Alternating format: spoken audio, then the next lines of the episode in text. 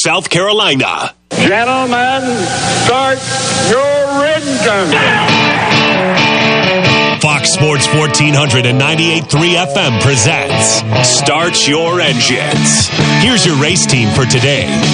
Show producer Ronnie Black. Track reporter and racing insider Nelson Crozier. Former NASCAR team manager and author Greg Moore. Now, here's your host for Start Your Engines. Racing historian and author Perry Allen Wood.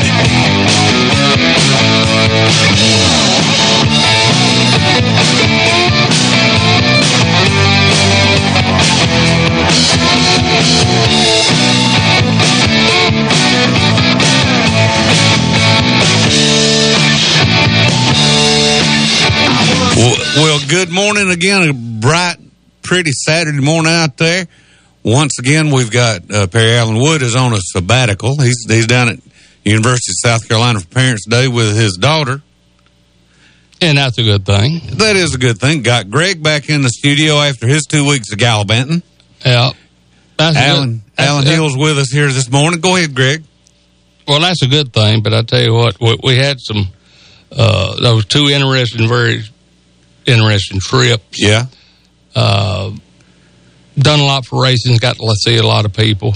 Kind of tiring on me, but uh, Uh, I it was worth understand that. Well, listen, before we go any further, we've got a, a, a phone call in here, a friend of the show, Ernie Smith. Ernie, what's up with you this morning? Sitting up here at Knoxville Dragway in beautiful Knoxville, Tennessee, was getting ready to tune in on the internet. Thought I'd call and say good morning to you fellas. Well, good morning. We didn't know you were out of state this morning. Yeah, we're up here in Knoxville with about 88 of us, largest field of gassers we've ever had at one of our shows. And like I say, we got the old Wings et cetera priority heat in their Spartanburg car ready to do battle with them. Well, Ernie, I, pre- uh, I tell you, I know you're doing good and everything, and uh, that kind of turnout is really super duper good. It, it it's the largest field we've ever had. I tell you what, this nostalgia stuff, the old school racing, is just growing leaps and bounds. I mean, we were just had testing up here last night, and I think there was probably five or six hundred fans up here last night just watching us test. That's awesome. Yeah, really is, really is. Well, Ernie, how's everything been going? Have you had a chance to run a, a test pass or something with the car? Or We made one little test pass last night. Uh, real slick racetrack. We spun a lot coming off the starting line, but once we I pedaled it one time and got it hooked up, I, I believe we may have something for them today. That's I mean, the good. car felt really good and strong when we uh once we got it in second gear, got it to quit spinning. We felt really good and uh made a big mile an hour pass. So I think no Ford motor here in the little Chevy two's about to hurt our feelings today. That'll be good. And listen, we want you to call us next week so you can uh, let us know how that goes up there because with with that kind of turnout, it, it's going to be a dogfight. Oh, it's going to be a war. I think just in big ass what I run, there's 29 cars signed in. So, yeah, we're going to have a war up here in Mountains, Tennessee today. And anybody's listening on the internet up here around the Knoxville area, we'll start qualifying at 3 o'clock. They need to be here and see it live. That would be cool. And listen, if you're in Spartanburg and you hear this, you still got plenty of time to, to get got, up to Knoxville. Got time to make Knoxville. It's a three-hour ride up here. It's beautiful up here in the mountains this morning. You can make it up here. Well, Ernie, it sounds like uh, you, Ernie. It sounds like you've got a little uh, pep in your talk this morning. It sounds like you 20 years old again. I'm I'm feeling good. I mean, we finally got, you know, I fought this motor. Well, Greg knows because he's been helping me some for the last two or three months, and we're finally getting a handle on things. I mean, you know, I'm still decent in points. I have been all year, but this weekend, first time in a long time, I'm feeling good about what I got. I, I know I've come up here with something I think is capable of winning the race up here. Well, that's good. Wish you luck. Well, I appreciate it, but like guys, I say, I know y'all got your show to do. I just want to call in and tell everybody good morning. Tell you I'm about to flip over to the internet here where I can listen to it live. I hope you guys have a good day. Yeah, Ernie, appreciate you calling. And uh, matter of fact, I saw uh, one of our buddies, engine building buddies, uh, last weekend. And uh, Yep, Fred told me he saw you down yeah, there. We actually, yeah, Fred, that, that was I, it. I talked to him. I talked to him Thursday. Uh, we're going to get together in the off season. He thinks he may have a little few tips and tricks on this Ford motor that, you know, I'm still learning this Ford stuff, but he's a think Fred's going to help me out a little in the off season here and kind of get me up to speed on this thing. Yeah, I told him. I said, I said, you know, we we need all the help we can get, and uh, uh, you know, he does do some drag racing, and you know a lot about it, and I know a lot about the NASCAR type stuff, but. Uh, maybe you don't. You probably don't need no help this weekend. You just need some traction. Uh, that's what I'm hoping. And like I say, you know, I want to thank you and Roberta, the radio show, and you know, people like Fred. If it wasn't for you know, a little guy like me, low budget teams, of people willing to help a local boy out, I could never do it, and I I could never thank all y'all enough. I really appreciate it. Oh well. We, we appreciate what you do for, for local motorsports and everything, and we support it any way we can. I'd already Y'all have listen, good, it's, it's y'all great have to talk good to you. this morning. Appreciate it. It's good to talk to you too. And, and seriously, give us a call next week. Let us know how everything went. And folks, if you've never seen these uh, gasser dragsters run, it is a real treat. If if you can't go to Knoxville today, find out when they're going to be in the area and go see them. Yeah. November 2nd, Shady Side Dragway, Shelby, North Carolina. And that's an easy drive from anywhere in our listening office audience. So, Yes, sir. Ernie, Ernie, we'll talk to you next week, and good luck tonight. All right, thank you. Y'all have a good evening. Uh, that was Ernie Smith. He's a local dragster owner and does really good job with it. And he, he- like I said, he's a friend of the show. He comes on a lot, and we do. We hope him a lot of luck. Now, Greg, back to, to talking about your last two weeks. Tell us about these events you went to. Well, the initial event, which was the week weekend before last, we went up to Mount Airy, which people tend to get a little bit confused. Uh, the Mayberry, you know, and, and Andy Griffith was actually filmed in California, Right. But Andy Griffith was born in Mount Airy, and that's where they kind of come out with Mount Pilot, Pilot, and stuff like that. And they had the town kind of themed like that, like that at Aunt Bee's kitchen and Yeah. different things. They really embraced the, the Andy Griffith's Mayberry culture in Mount Airy, North yeah, Carolina. The, the legend of Andy Griffith up there. And it, it, it was a very neat thing. It was very well organized. And this was the first time that they did it. And we got up that morning, and of course, Nelson Crozier went up there with us. And it was raining. And me and Perry turned on the radar. This before it even got daylight. Said, Oh, Lord. What, what, you know, and we didn't know exactly if they was going to have us, you know, indoors or outdoors.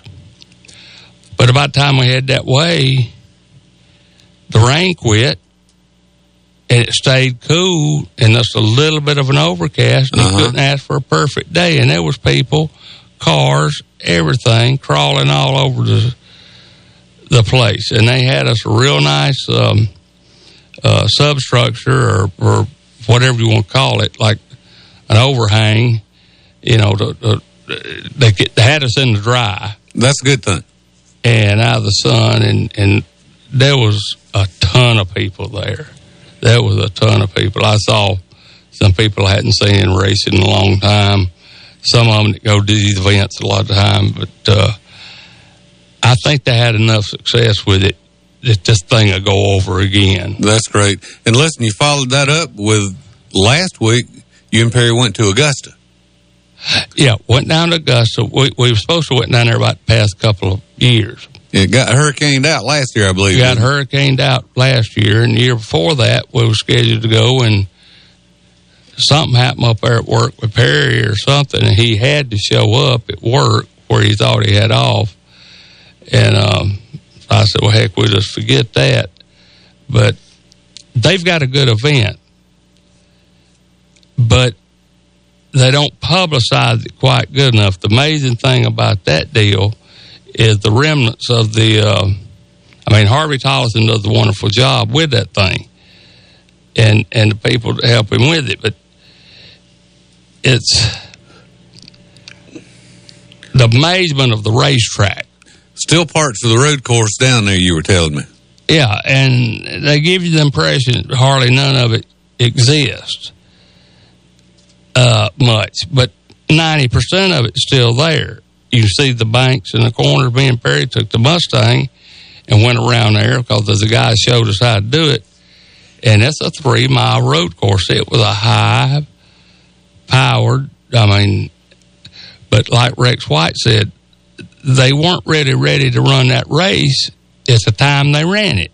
It was wasn't ready yet. If they'd waited another month or or whatever, or, but you you bumped into things like that that time when NASCAR was trying to sanction races. People were trying to put stuff up, but that would have been a heck of a road course from the angle, the turn that I was looking at. Me and Perry was writing stuff down and looking how it went this way and that way. It would have been, um, it would have been a good show. Yeah. You know, now with the soft wall, you know, if they just, Right. if it had just evolved. Now, did you have a good crowd down there last week? They had a pretty good crowd here, uh, for the banquet and a pretty good crowd up to about 10 o'clock. But there was another event that was going on in town. And I don't know if it was like the Greek festival or, or, or the equivalent of it or Right. something. And that took away from the crowd or whatever. But it, uh, we come away satisfied with what we saw. And, uh, they, they, they had, uh, start the engines on the back cover of, of the brochure that they, they put out. A lot of people bought. And, we, Cool. and we did have people come by and they they bought books and and different things. But uh, I think the biggest thing with their, their, their crowd deal was they had announced their deal first, and somebody else announced another deal after. But it still wasn't that bad. But it was it was worth the trip, and we'll go back next year. It's just they do a good job with it. Very good. And Alan, if, if memory serves me correctly, when I last saw you last Saturday, you were headed out to pick up a ribeye. Oh yeah, it was extra good too. then went back and sat and watched the race, and uh, kind of liked it. But, uh, not this weekend. We're going to Travelers Rest this weekend. Was over our last night. Okay, how was that last night? Oh, we qualified outside poles, so we got locked into the main event right there, right off Oh, the great. bat. Yep, and uh, they had run heat races a little bit later on that night, and uh, but we loaded up and come on back to the house and got up early this morning. Got it. It's sitting on the scales right now, and uh, hopefully we'll have a good night tonight. I'm sure you will. When y'all go run, y'all go to run. Well, that's uh, you know, uh, I left I left the garage a while ago, and uh, driver was still in there with the race car. Greg, have you ever left the driver alone with the race car and it on scales? The only time I can ever remember doing that was we let uh, Billy Wade come to work for us at the first of 64 after we lost Weatherly. He'd been rookie of the year with Cotton. And Daddy said, What are you doing with your work clothes on? He said, Well, it's time to go to work. Dad said, You ain't got to go to work. You're the driver. Well, I got to do something.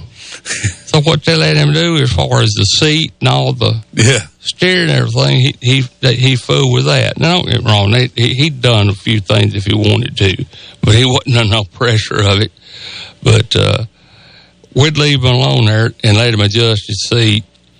And I can remember going in there and he had a little fan that was blowing some air on his legs and and some different things. But uh, that's about the only time I remember it. Most of them they get paid too much to worry about stuff like that. Well, that's just it. I don't pay my driver. That's a good thing. That's a good thing. that is a real good thing. Well, let me let me ask you this: You said that you, you they were doing the qualifying last night.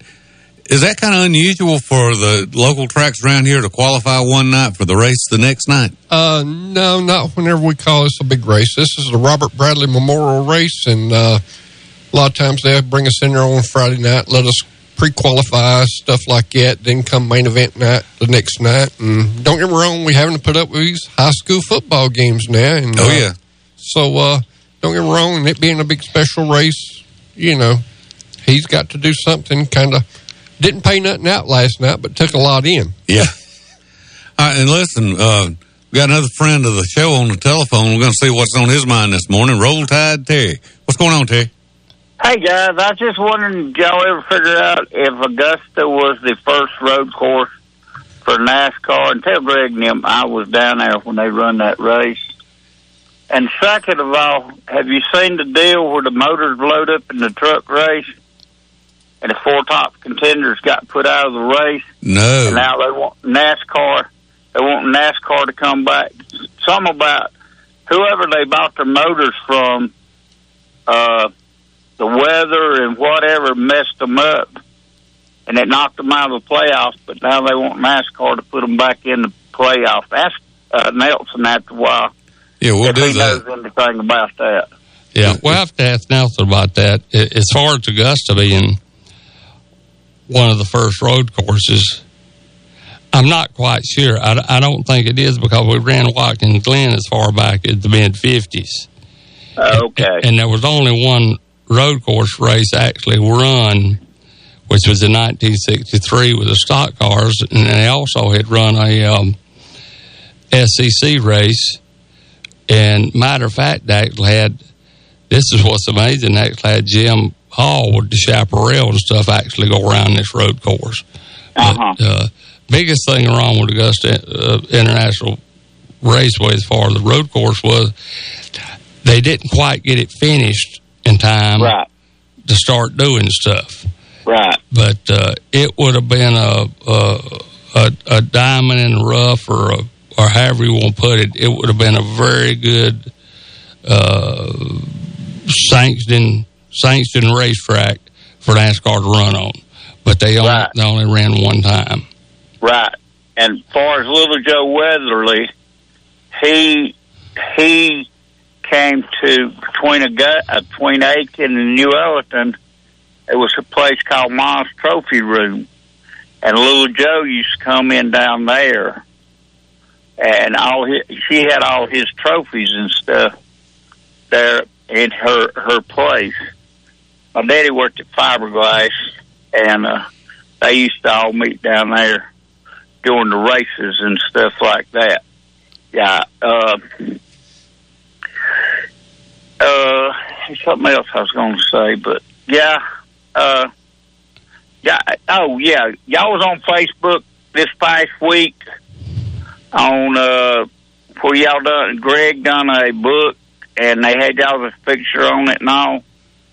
And I told them to listen to y'all on the radio, ninety-eight point three Cool. about y'all's racing show and stuff. Well, I don't know what happened this morning. I called the guys in this morning. Radio station was completely off. I couldn't.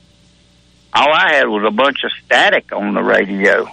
Not sure what happened this morning. I don't either, but y'all y'all coming in plain. I can hear y'all now, but that the first three hours I couldn't hear nothing.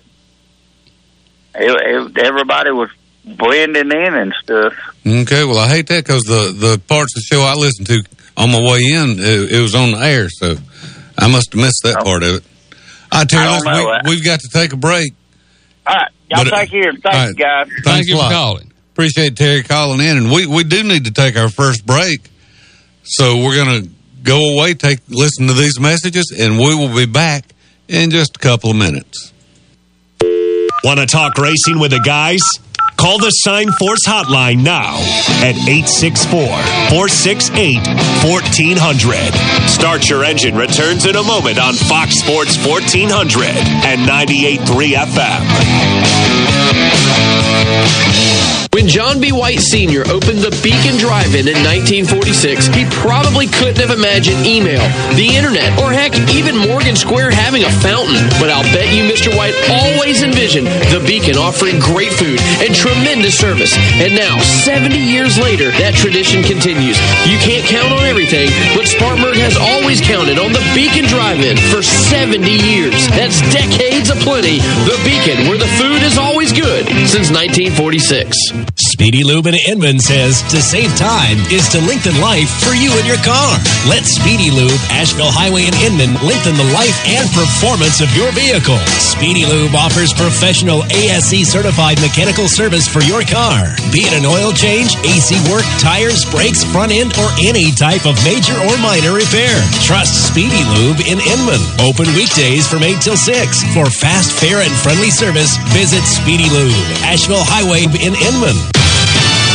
Now say this out loud as you're driving around in your car. Fox Sports 1400 has Dan Patrick and Colin Cowherd to back. Dan Patrick at 9, Colin Cowherd at noon. You hit the nail on the head. This is Spartanburg's Fox Sports 1400. Now on FM at 98.3. Every now and then, we need to get away and relax. And there's no better way than spending time at the lake. Wateree Lake RV Park and Marina in Liberty Hill, South Carolina is the perfect place to decompress. At Wateree Lake RV, enjoy full hookups, a bathhouse, bar and grill, and a boat ramp marina with ethanol free gas. Hookups available on nightly, weekly, or monthly. Wateree Lake RV Park and Marina in Liberty Hill, where families get away. Mention Fox Sports 1400 and get 5% off your stay up to three days. Call 803 273 3013. Trucks, trucks, we want trucks. If trucks are what you want, Greer Nissan is where you need to be. Nissan Truck Month is on. Trucks, trucks, we want trucks. Get rock bottom prices and payments on hundreds of new Nissans, like the Nissan Titan. Drive for two eighty nine a month,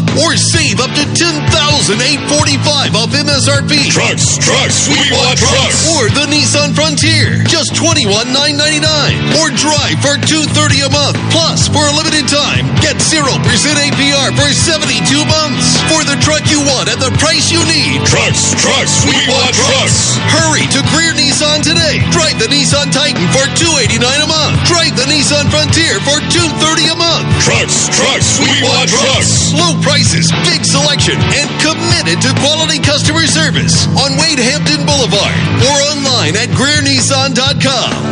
Call 864-479-1197 for more details. F45 Training, the world's fastest growing fitness network, has now made its way to Roba. This new fitness studio brings a new style of training to the area and is open to all fitness levels. F45 Training is a global fitness training community specializing in group workouts, which are fast, fun, and proven to get rapid results. F45 offers members an unlimited array of training programs designed to unify the muscle groups and make you look, move, and perform better in all aspects of your life. Find them on Facebook or Instagram and sign up for your free week now. F45 Functional Fitness Training, located at 4795 South Church Street in Roba, or call at 864-810-4528. Are you sick of all the cookie cutter boring barbershops? If so, you need to visit the Iron Spur Barber Company in Hillcrest Shopping Center. At the Iron Spur Barber Company, professionalism and customer service is their top priority. Owner AJ West makes sure that every customer gets exactly the haircut they want when they sit in his chair. So if you want to get your hair cut like you like it and in a fun man cave like environment, then give AJ a call at 864-466-5289. The Iron Spur Barber Company offers military and first responder discounts and everyone is always welcome, even Clemson fans. First time visitors mention this ad and get $5 off. Call for an appointment today at 466-5289. The Fox Sports 1400 app is the best way to keep up with Spartanburg sports scene. Download it now by searching Fox Sports 1400, either at the Apple Store or via Google Play.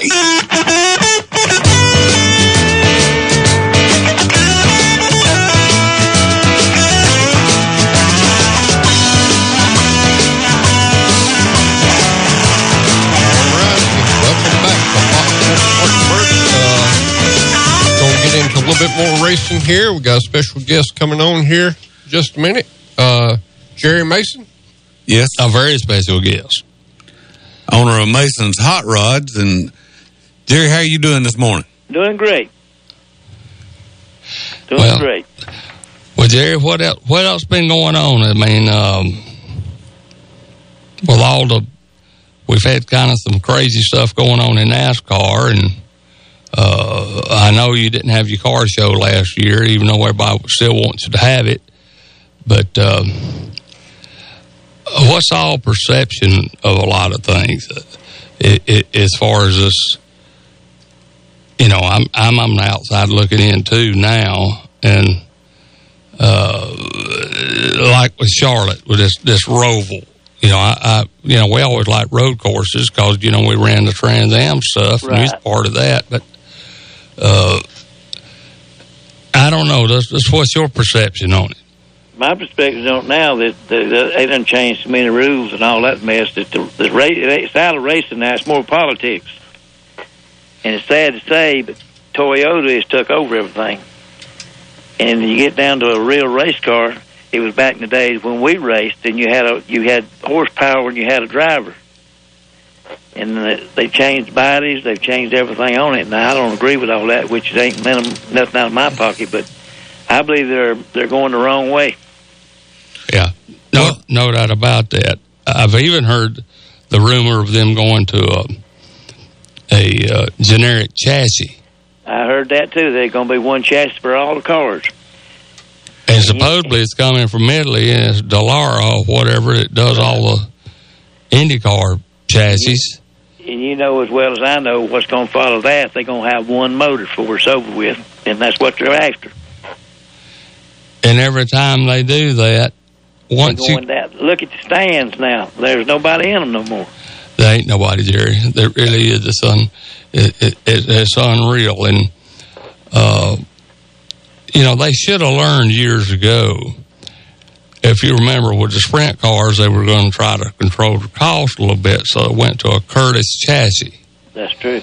And they thought that was going to do it. But within two years, the series was dead because it took out the uh, creativity of the mechanics and some different things of doing their own stuff.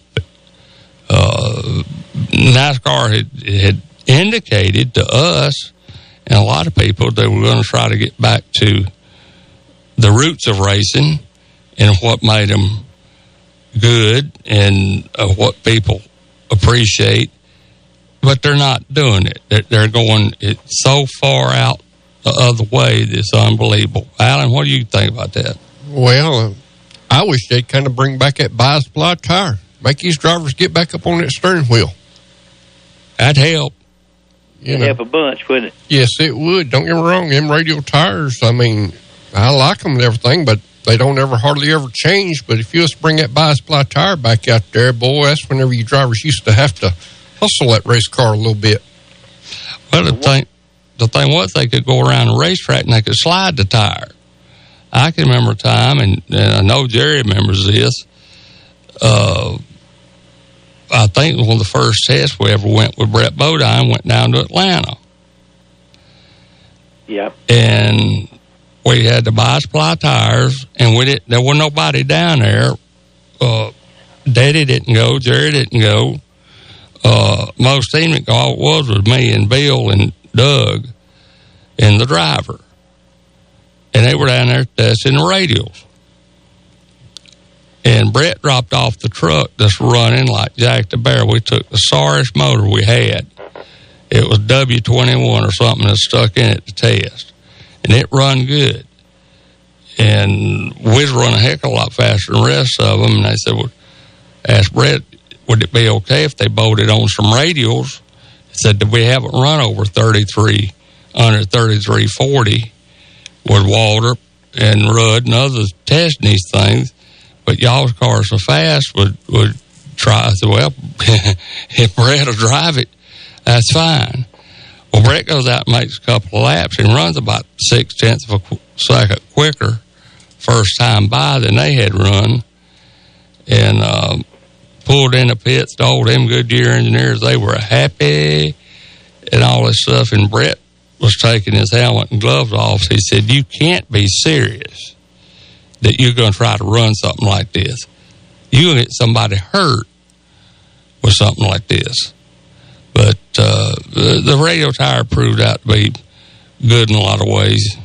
Wasn't good for banjo and rear steer technology, but it, it, a lot of things.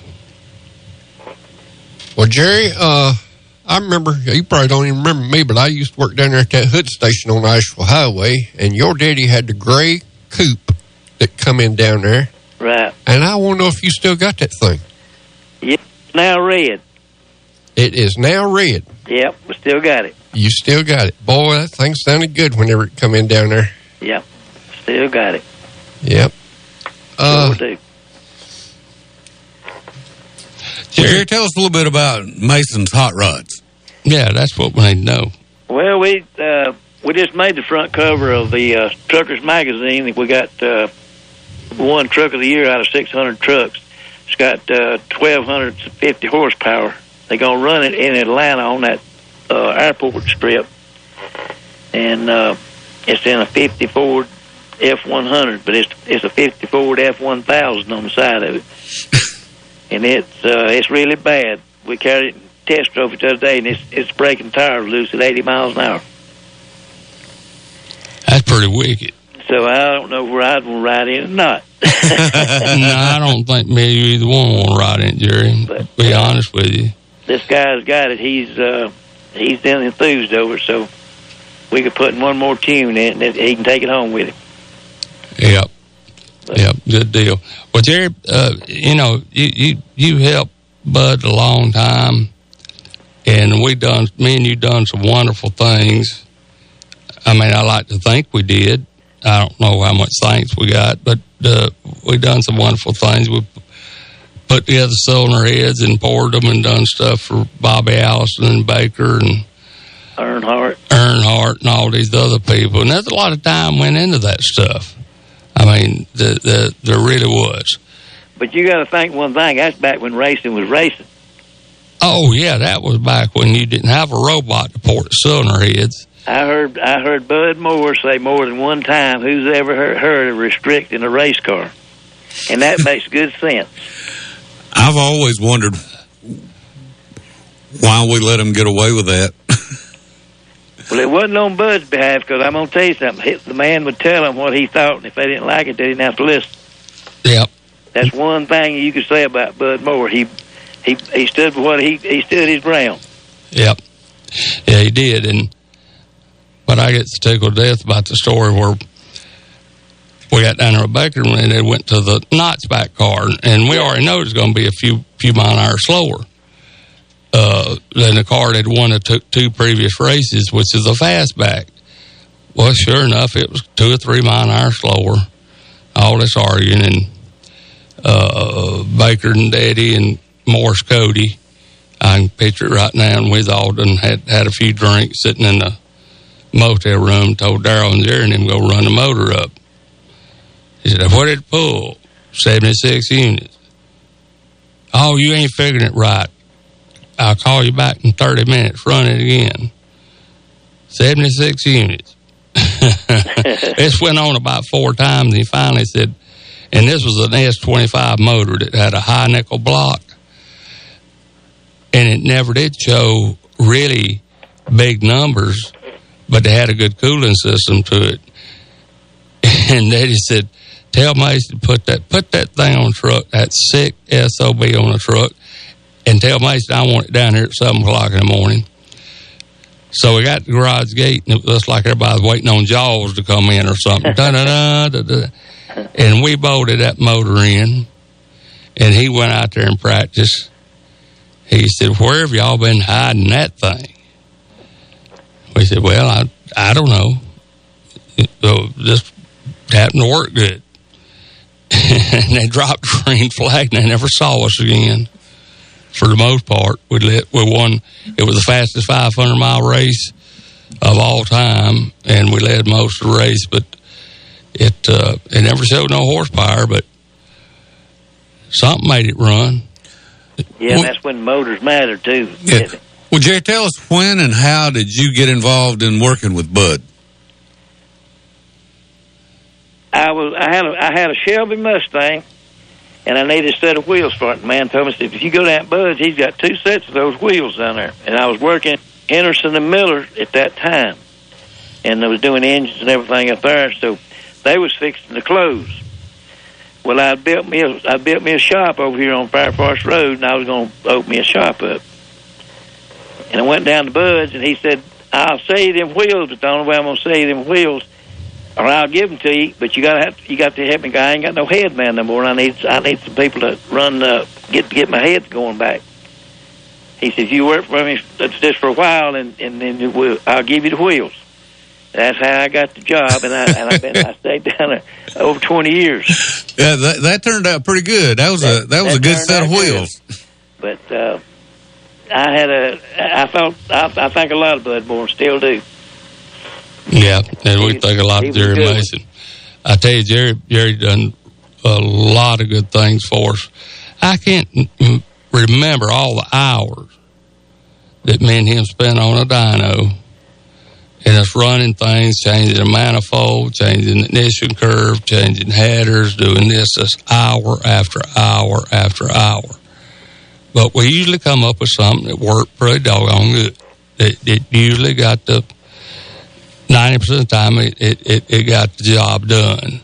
But uh, you know, as time went on, Jerry was a very big instrumental factor in Days of Thunder movie, and uh, I remember he started getting so many phone calls from Hollywood, and I told him, I said, Jerry, I said, I said, I can't hire another secretary now, or whatever. but but anyway, it didn't matter. No, it was all it was all for the good of everybody, and uh, that's still to this day uh, of one of the best racing movies that they've ever done, and Jerry had a big part in it.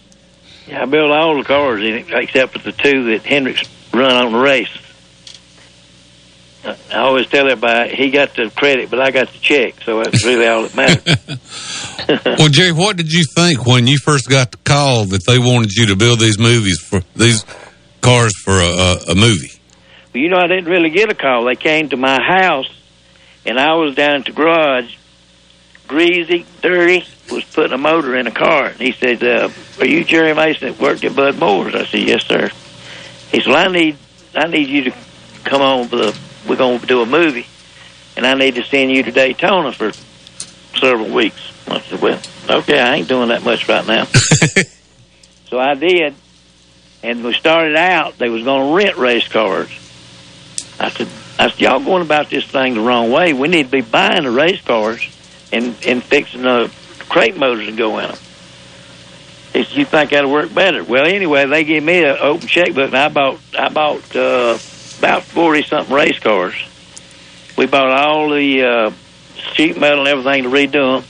We bought 20 Chevrolet motors and we bought 24 crate motors.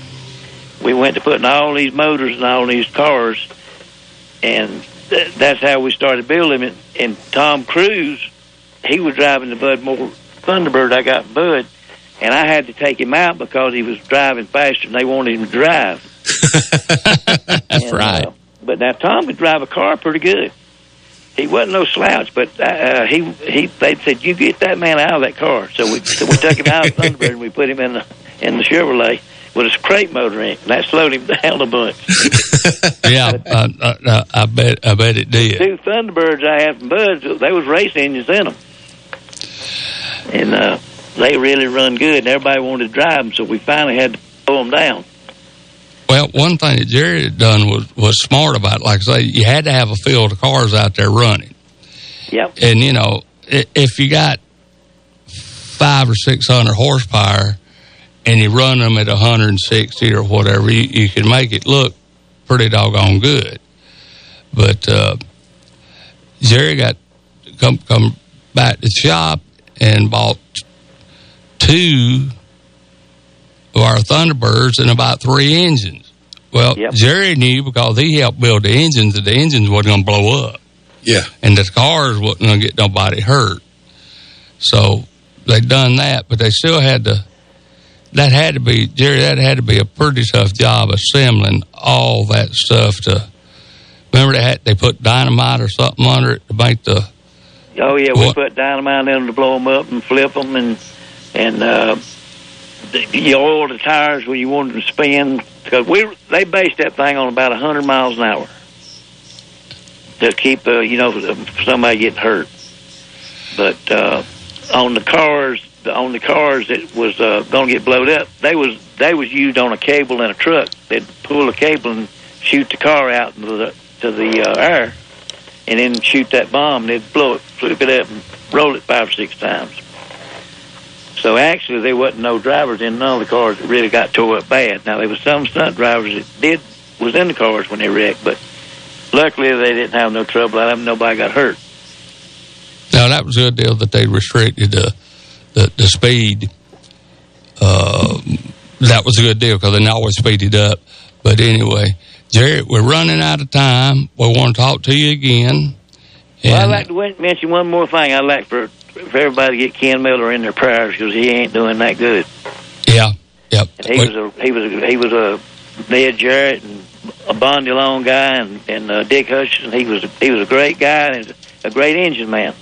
certainly was. He, he worked for Bud Moore Engineering for a limited amount of time. Great engine man, one of the most wonderful people in the world, and our prayers are out to him because he is not doing very good well in health. No. And Jerry, I appreciate you mentioning that. All righty. And, uh, so let's we'll, we'll pray for him and Jerry. We'll talk. We'll talk at you at a later date. All righty. See you. Bye, Thank bye. you, Jerry. Okay, that was Jerry Mason, owner of Mason's Hot Rods and former employee of Bud Moore Engineering. And he had some good stories for us. Oh yeah, he he can go on and on about those. All right. We're up against a, a break, like Greg said, and we'll listen to these messages from our sponsors, and we'll be back with Nelson Crozier. Frank's for the Memories is a great hot dog place for lunch. Why Frank's for the Memories? Because hot dogs for the Memories just doesn't cut the mustard. Frank's for the Memories has more than great hot dogs. Enjoy a choice of four delicious bird dogs featuring a deep fried chicken tender on a hot dog bun. Frank's for the Memories makes their homemade chili daily and has great signs like french fries, onion rings, and corn nugget. Frank's for the Memories 468 Oak Grove Road next to Westview Elementary is open for lunch Monday through Saturday till 3.30 p.m. Thanks for the memories. Trucks, trucks, we want trucks. If trucks are what you want, Greer Nissan is where you need to be. Nissan Truck Month is on. Trucks, trucks, we want trucks. Get rock bottom prices and payments on hundreds of new Nissans. Like the Nissan Titan. Drive for 289 a month or save up to $10,845 off MSRP. Trucks, trucks, we want trucks. Or the Nissan Frontier. Just $21,999. Or drive for 230 a month. Plus, for a limited time, get 0% APR for 72 months. For the truck you want at the price you need. Trucks, trucks, we want trucks. Hurry to Greer Nissan today. Drive the Nissan Titan for 289 a month. Drive the Nissan Frontier for 230 a month. Trucks, trucks, we want trucks. Low prices, big selection, and committed to quality customer service on Wade Hampton Boulevard or online at GreerNissan.com. Call 864-479-1197 for more details. Why waste your time hand washing your car when you can get the job done in minutes at Pars Quality Car Wash in Boiling Springs? Experience one of their excellent car washes today. Don't let crumbs, bugs, dirt, and other particles interrupt your car's overall appearance. Other car washes just basically rinse off your car and fail to get off the stuck on bugs and dirt that takes a little elbow grease to remove. Ask about their car detailing too. Visit Pars Quality Car Wash, 1929 Boiling Springs Road, and get a quality car wash done by hand. 578 9274. Make Phillips and Long Fuel Chesnee your source for propane in Spartanburg County. They offer propane for hot water heaters, cooking, and heat. They can fill your grill tank and get you ready for grilling season. Not only do they sell propane, but they sell a large variety of propane accessories such as grill tanks and other appliances that run on propane. If your propane tank is running low, call and they'll have it filled within one business day. Call them at 864-461-8511. That's Phillips and Long Fuel, located at 421 South Alabama Avenue in Chesnee. Man, this South Carolina heat is no joke. I don't know how you guys deal with this. Pelican Snowball. What is that? Pelican Snowballs has great snowballs in over 100 flavors that are great summertime treat for the whole family, dude. Try one of their signature snowballs like Shark Attack, Rainbow, or my personal favorite, Pretty Princess. Really? That sounds great. Yeah, man, it's got cotton candy flavor in it. The best part is there's a Pelican Snowball location all over our listening area, so there's a Pelicans near you. Pelican Snowballs bringing you a cup of happiness every time with melt in your mouth snow and a fun, relaxed atmosphere where you will always receive service with a smile. Throughout your life, you've worked hard to accumulate assets, to build wealth, and to provide for your family. You've built a comfortable life full of shared memories and experiences. Providing and protecting your loved ones is never more critical than when you aren't there to do so. While having a will is important, it's not the only way. That is why developing an estate plan can be the best thing you will ever do for them. Working with our estate planning experts, Trent Lancaster in the Spartanburg office of Janney Montgomery Scott can help you to design a customized estate plan that can protect and preserve your assets for the next generation. The sooner you begin, the sooner you can be at ease knowing that your loved ones will be provided for as you intended. Contact Trent today to discuss your estate planning needs by calling 864-585-8282. That's 864-585-8282. Or visit TrentLancaster.com.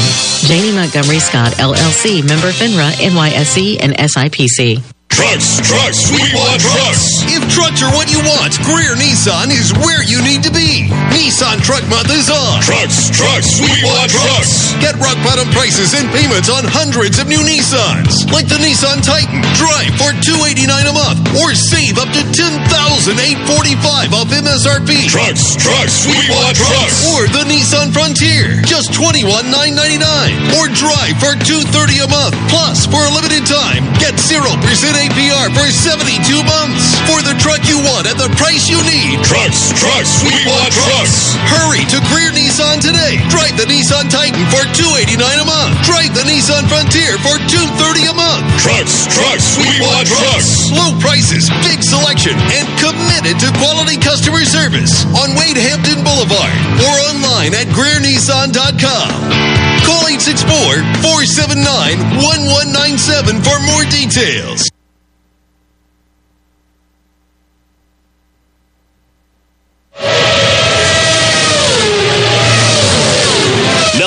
Nelson Crozier is trackside and ready to go.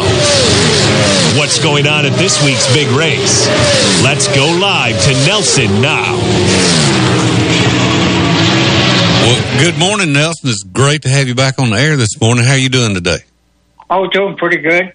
Uh, guess we got a lot to talk about. Yeah. Uh, number one uh, issue with the uh, truck series. Yeah, uh, we had a caller this morning asking us about that, and we we were hoping you could give us some inside detail on it. Right.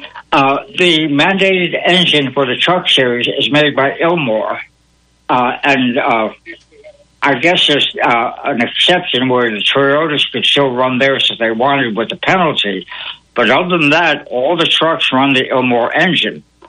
And, uh, you know, uh, a number of the teams that were in uh, championship contention went out with the same engine problem, which was apparently mandated uh, or caused by uh, the software program and the high heat in Vegas. You know, it, it, did I see that the the temperature was like ninety seven degrees last week when they were running? Uh, at race time, it was 97. That's correct. Uh, and the software program should have, uh, you know, made a few changes, switching up the fuel, uh, which with it hot like that, you say lean it. But in order to make the engine live, you got to switch up the fuel. You got to back off the timing, and uh, you know the uh, software program didn't do that, and caused uh, four or five engines, uh, four of which were in championship teams, uh, you know, to blow up. Dang. And uh, several of the owners, I understand, are upset that it's going it's affecting their playoffs. Oh, no question about it. You, um, I believe it knocked three of the teams uh, out of the playoff. And that's not a good thing. No, I mean, you know, when NASCAR says this is what you got to run, uh, and then Ilmor comes back and says, "Yep, it was our problem." Uh, you know, there's got to be some adjustment made. Uh, they made an adjustment for Jeff Gordon a few years ago uh, after he got knocked out of the race uh, at Martinsville by this chunk of concrete. Uh, so, you know, So the gonna set. The precedent is there. Do you think they will allow these uh, owners to get back into the playoffs?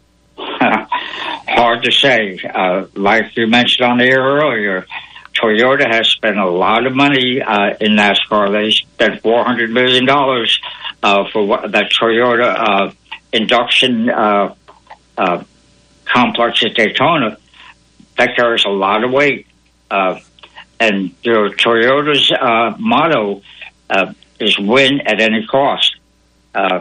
And you know, it's a shame because when they came in, not to say that they haven't been good for the sport in some ways, Mm-hmm. but when they came in, how much you making? Okay, we'll give you thirty percent more if you come with us. And you know, um, whatever it takes, they've got more money than uh, GM and Ford does. Uh, you know, to spend on racing. Right. Uh, I guess that's enough on that. Uh, uh, we had Josef Newgarden uh, have his Indy car there and ran the Roval yesterday at Charlotte. Really? Yeah, 67 seconds around the Roval. Uh, and qualifying for the Cup cars uh, was right at 80 seconds. Holy moly, that's scooting. Yeah, and uh, I mean he wasn't pushing it. That was you know a good conservative run. Also in news, Nelson, I see where Jack Roush has made an announcement this week. Yeah, not very popular. Uh, uh, Kevin Harvick, who's going to be represented uh, re- representing Stenhouse next year, uh, after his contract with Spire uh, uh, is up, but uh, he said that the contract was badly written uh, in Jack's favor, and Jack did not handle it very well.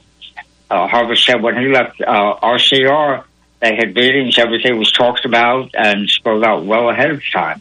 So a lot of contention there. Uh, had two cars that wrecked uh, yesterday. Uh, you know, the 11 car and the 96 car both wrecked and have to go to backup cars. We do have a full field of 40 cars, uh, although the last five didn't take uh, take time. Yep. I also saw her, uh, Michael McDowell, he woke up yesterday morning, was feeling pretty bad, and went to the doctor and had kidney stones. Right. Well, uh, they were afraid he had appendicitis, and when they found out it was a kidney stone, which he passed, but uh, he was violently thrown up and a few other problems. But she is cleared the race. Okay, well that's good. Hey, listen, last week in our picks, we actually had a winner. Alan Hill picked up a, a, a win on it, so he that means he's got one more win than I do this year. and Well, I think one of the cars lost a cylinder, and the 19 car picked it up. okay, A win's a win, Nelson. That's right. well, I mean, uh, he could just walk away from anybody. yeah. Well, as far as the race this week, who do you have in mind? Hmm. Uh, going to be interesting. I, I'd say maybe Joey Logano, uh, but it's going to be a fight. Jimmie Johnson wants to show up good, especially since his two teammates are on the front row. Uh, and, you know, they could run well, but I kind of doubt it. Harvick's, uh, of course, going to be up there. Uh, one rumbling is that Clint Bowyer is going to be out, and, uh, you know, Stenhouse is going to take his place. But right now, that's just a rumor. Wow. Oh, yeah. I can't see that happening, but uh, money is money. Uh, if the Fastenal goes with Stenhouse, you know, he can get pretty much whatever ride he wants. Yes, he is. And I don't, you know, that's that's just the way the sport has grown to now. Yeah, and listen, we hadn't heard from Perry yet today, so we don't really know who he wants. So, I mean, uh, uh, Alan and I have said that we, we want to pick one for him. So, who qualified last? Uh, Parker Kligerman is last, but he didn't qualify, uh, but he's in 40th position. Okay, well, we'll give we'll give uh, Perry Klingerman. Okay. uh, a couple of other uh, interesting things out of the past to note. Uh, you all talk about the first road course. Yes. Uh, what was your comment about the first one? Uh, the wreck in the first turn? Uh, no, uh, the first road course ever. Oh. In NASCAR. Well, uh, I think uh, Greg might have mentioned uh, one of the California No. Bakersfield. Watkins Glen up here? Yeah, well, that was 10 years later. The first one was in Lyndhurst, New Jersey in 1954. I had no idea. Jaguar won it. Okay. And, you know, for years and years, uh, that was a comment, you know, that a Jaguar won, the, uh, won a NASCAR race. and and that's something that that slipped by my memory. okay, and listen, uh, Alan, back to the picks. We got a couple of minutes left here. Well, I thought I'd just pick last. I'm going to let everybody else pick first since I won last week. So, Nelson, who who do you want this week? I'll, I'll take the 22 car, but it's going to be a toss-up. Okay, well, I'm going off what you were talking about. I'm I'm going to go out in left field, and I'm going to see if uh, Jimmie Johnson can't make a good showing this week. All right, that's Well, again, he might find an extra cylinder out there, and that might make a difference. All right, we got Greg, and Greg stepped out for a minute. You want to give Greg a 21 car? Since uh, that sounds good. He he can change it when he comes back in if he wants to. Alrighty, and then uh, don't get me wrong, I'm going to take that Truex. I'm going to ride this horse for three straight wins. well, you might as well. And uh, one other unrelated comment: you were talking about, you know, uh, the engine with low horsepower that uh, you ran so good. The secret's not the horse, the peak horsepower. It's having a broad torque curve. And for years, that's where Ford had an advantage because their torque curve, especially at places like Atlanta, you know, that thing would pull all the way through the turn and down the straightaway. Okay, and listen, in our last minute, you were talking about how Truex could just pull away from everybody last week. Is there a reason for that, or is it just happenstance?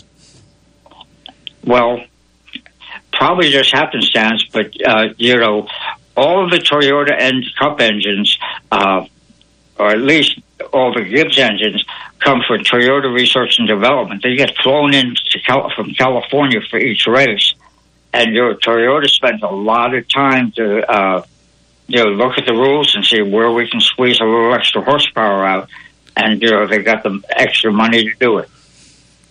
So it all comes back to the bucks. That's uh, well. Remember Banjo Matthews, uh, where money buys speed.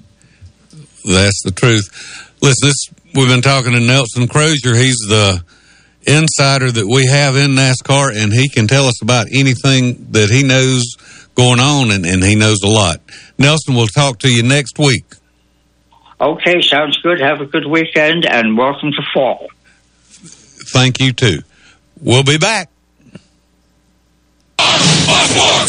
We're now on FM. Hear all of our programming at 98.3 Fox Sports 1400 WSPG Spartanburg. Frank's for the Memories is a great hot dog place for lunch. Why Frank's for the Memories? Because hot dogs for the memories just doesn't cut the mustard. Frank's for the Memories has more than great hot dogs. Enjoy a choice of four delicious bird dogs featuring a deep fried chicken tender on a hot dog bun. Frank's for the Memories makes their homemade chili daily and has great signs like french fries, onion rings, and corn nuggets. Frank's for the Memories 468 Oak Grove Road next to Westview Elementary is open for lunch Monday through Saturday till 3.30 p.m.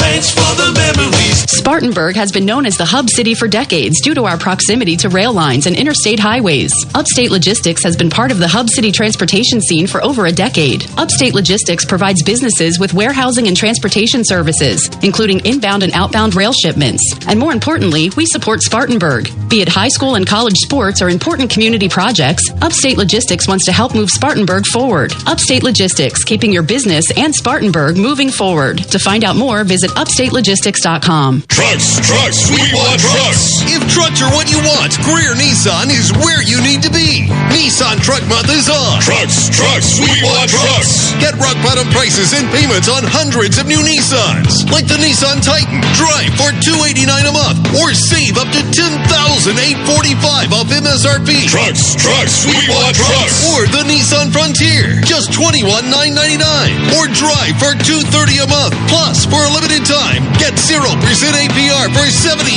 months. For the truck you want at the price you need. Trucks, trucks, we, we want trucks. trucks. Hurry to Greer Nissan today. Drive the Nissan Titan for 289 a month. Drive the Nissan Frontier for 230 a month. Trucks, trucks, we, we want trucks. trucks. Low prices, big selection, and committed to quality customer service on Wade Hampton Boulevard or online at GreerNissan.com. Call 864 479 1197 for more details. Speedy Lube in Inman says to save time is to lengthen life for you and your car. Let Speedy Lube, Asheville Highway in Inman, lengthen the life and performance of your vehicle. Speedy Lube offers professional ASE certified mechanical service for your car. Be it an oil change, AC work, tires, brakes, front end, or any type of major or minor repair. Trust Speedy Lube in Inman. Open weekdays from 8 till 6. For fast, fair, and friendly service, visit Speedy Lube, Asheville Highway in Inman. Throughout your life, you've worked hard to accumulate assets to build wealth, and to provide for your family. You've built a comfortable life full of shared memories and experiences. Providing and protecting your loved ones is never more critical than when you aren't there to do so. While having a will is important, it's not the only way. That is why developing an estate plan can be the best thing you will ever do for them. Working with our estate planning experts, Trent Lancaster in the Spartanburg office of Janney Montgomery Scott can help you to design a customized estate plan that can protect and preserve your assets for the next generation. The sooner you begin, the sooner you can be at ease knowing that your loved ones will be provided for as you intended. Contact Trent today to discuss your estate planning needs by calling 864-585-8282. That's 864-585-8282. Or visit TrentLancaster.com. Janney Montgomery Scott, LLC, member FINRA, NYSE, and SIPC. F45 Training, the world's fastest growing fitness network, has now made its way to Roba. This new fitness studio brings a new style of training to the area and is open to all fitness levels. F45 Training is a global fitness training community specializing in group workouts, which are fast, fun, and proven to get rapid results. F45 offers members an unlimited array of training programs designed to unify the muscle groups and make you look, move, and perform better in all aspects of your life. Find them on Facebook or Instagram and sign up for your free week now. at 45 Functional Fitness Training, located at 4795 South Church Street in Roba, or call at 864 810 4528. Live from the Beacon Drive-In Studios in Spartanburg, South Carolina. Gentlemen, start your engine. Sports 1400 and 98.3 FM presents Start Your Engines. Here's your race team for today. Show producer Ronnie Black. Track reporter and racing insider Nelson Crozier. Former NASCAR team manager and author Greg Moore. Now, here's your host for Start Your Engines. Racing historian and author Perry Allen Wood.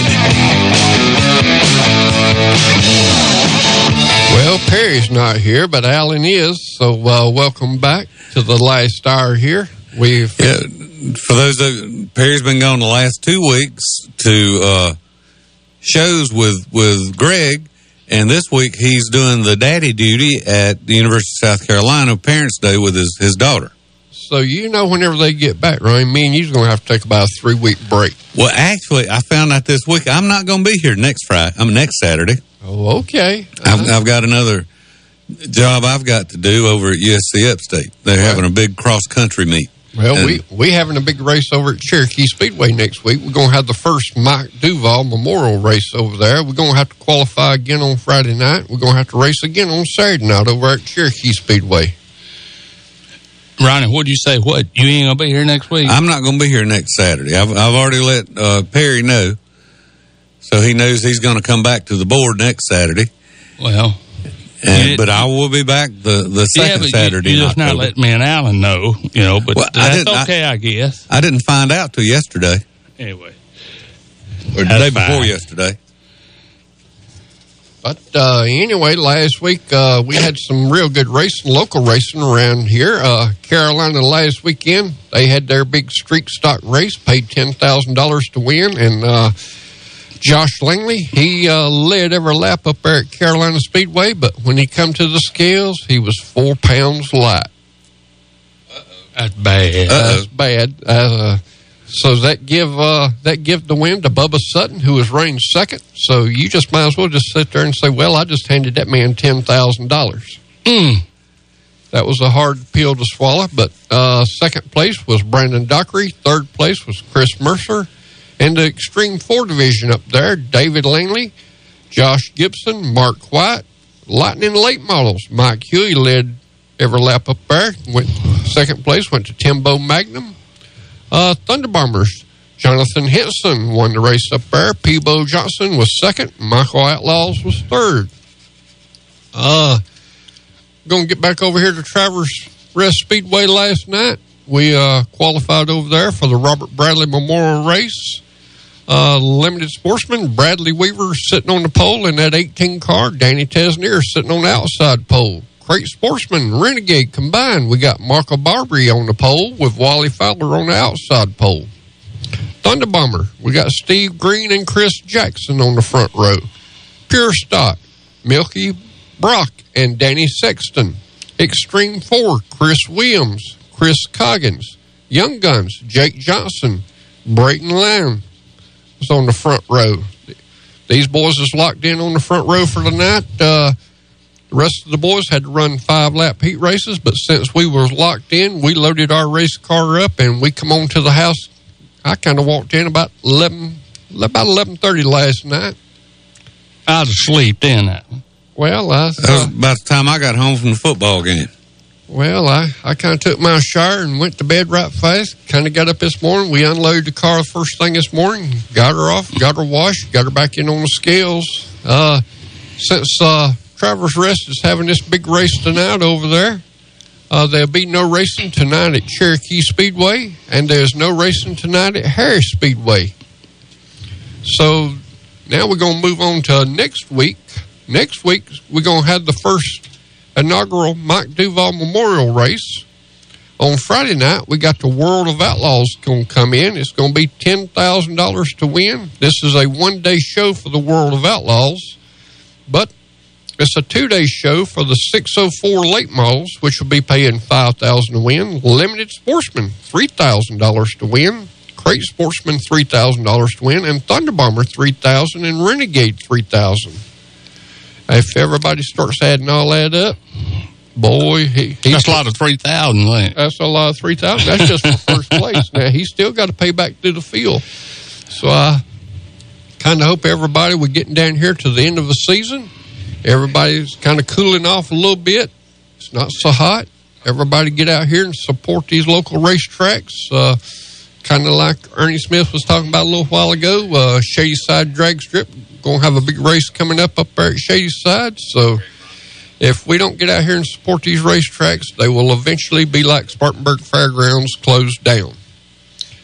Also over there next Friday night, there'll be shirts available. Everybody likes these shirts. Uh, especially this is going to be the first annual Mount Duval Memorial Race, so shirts will be available at the souvenir trailers, along with the shirts from all your uh, local World of Outlaws like Chris Madden, Scott Bloomquist. All of them will have their souvenir trailers over there, so uh, be a good deal. Sound like a good deal. All right, and listen right now, though, before we get more of the local stuff, we've got a call from the West Coast. So we, we really appreciate Ed Stevens, another former employee with Bud Moore Engineering. A very key employee. Getting up real early and talk to us this morning. Yeah, it's early for him. Ed, how are you doing today? Just fine, just fine. Yeah, but don't worry. I was up having, going to a car show early this morning. So okay, that's great. Is up So going to the car Yeah. show. yeah. Uh, but man, I'm, I'm just uh, real glad to be able to talk to y'all and uh, kind of talk about Trans Am racing and the experiences that I had with Bud and uh, along with NASCAR. So ask questions and uh, be glad to answer them if I can. well, from what I, what I understand, you were kind of Bud's West Coast guy. Yes, sir. Because when the boys came out uh, to the West Coast, uh, I was there uh, ready to help them in any, any way I could. You know, I helped on the pit crew. I was catch, uh, catching the gas and whatever needed to be done that uh, they couldn't get done at the same time. I was uh, helping Bud out and the guys, and uh, it was really uh, a lot of fun and a great experience for the years that I worked with them. Yeah, it. Uh, I'm trying to re- refresh my memory. Uh, you come to work for Bud and Ford and everything. I think in early '69. Is that not correct? Yeah, I I got there in uh, May of uh, '69. Uh, that I was hired with with Bud. It was, uh, if I may share with that, is uh, it was kind of an interesting story. Is the fact that uh, is with the help of uh, old NASCAR driver Jack Smith that uh, helped me to get a hold of Bud and to talk to Bud uh, about getting hired and everything. And uh, without Jack Smith's help, I probably uh, wouldn't have been able to to work for Bud. But uh, as things worked out, I I worked there and I got a chance to start out in the engine compart in the engine department and. Uh, uh, the rest is history, as they say. Yeah, I tell you, Ed done a heck of a job, and he did come in on the engine part of the deal. And believe it or not, you know, we always uh, Bud Moore Engineering. You would think, but you'd have a lot of college educated people, this, that, and whatever. But Ed Stevens was the first person that ever come to work for Bud Budmore Engineering had four years college education. And Daddy put always put a lot of stock in that because of the discipline it takes to go through college, just like it does the Marines or Army or anything else. And uh, Ed brought the table technology, uh, common sense.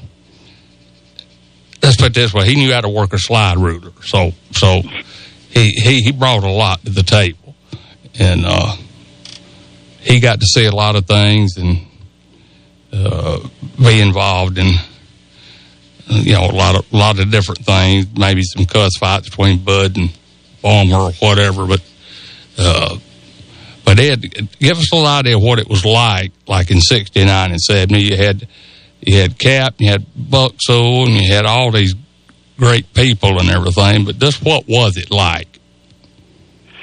Well, it was uh, one thing about with Bud and the thing that uh, I realized. I, I realized more later in life than in the than in the uh, than in the actual fray of it. But it was it was still you, you still had a family a family feel uh in that you know there were times where we had a we had a barbecue out in the back you had a big old barbecue and we'd have a barbecue and ribs and Oh yeah, and all pork, that stuff and pork t- pork tenderloins with the rib stuff and everything. That was good.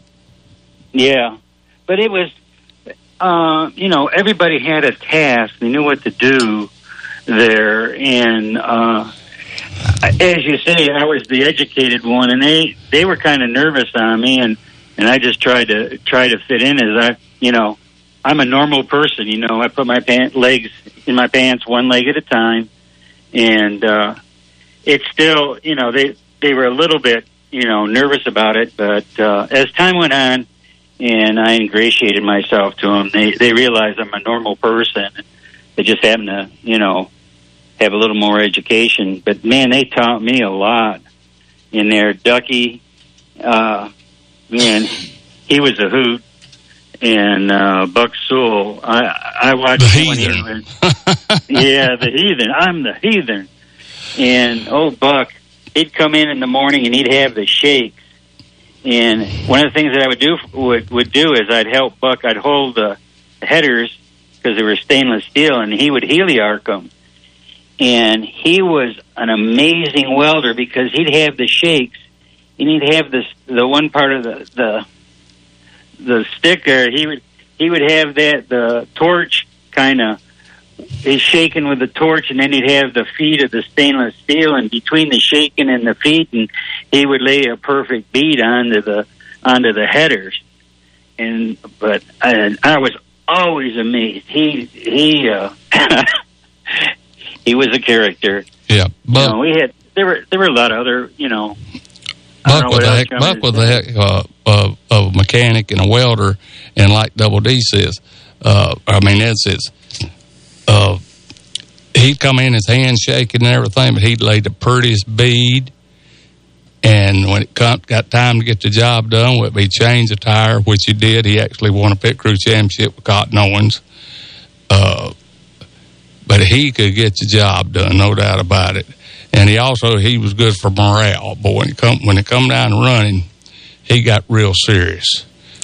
Yeah. Okay. Now Ed was he- yeah. was working with Bud your first foray into racing.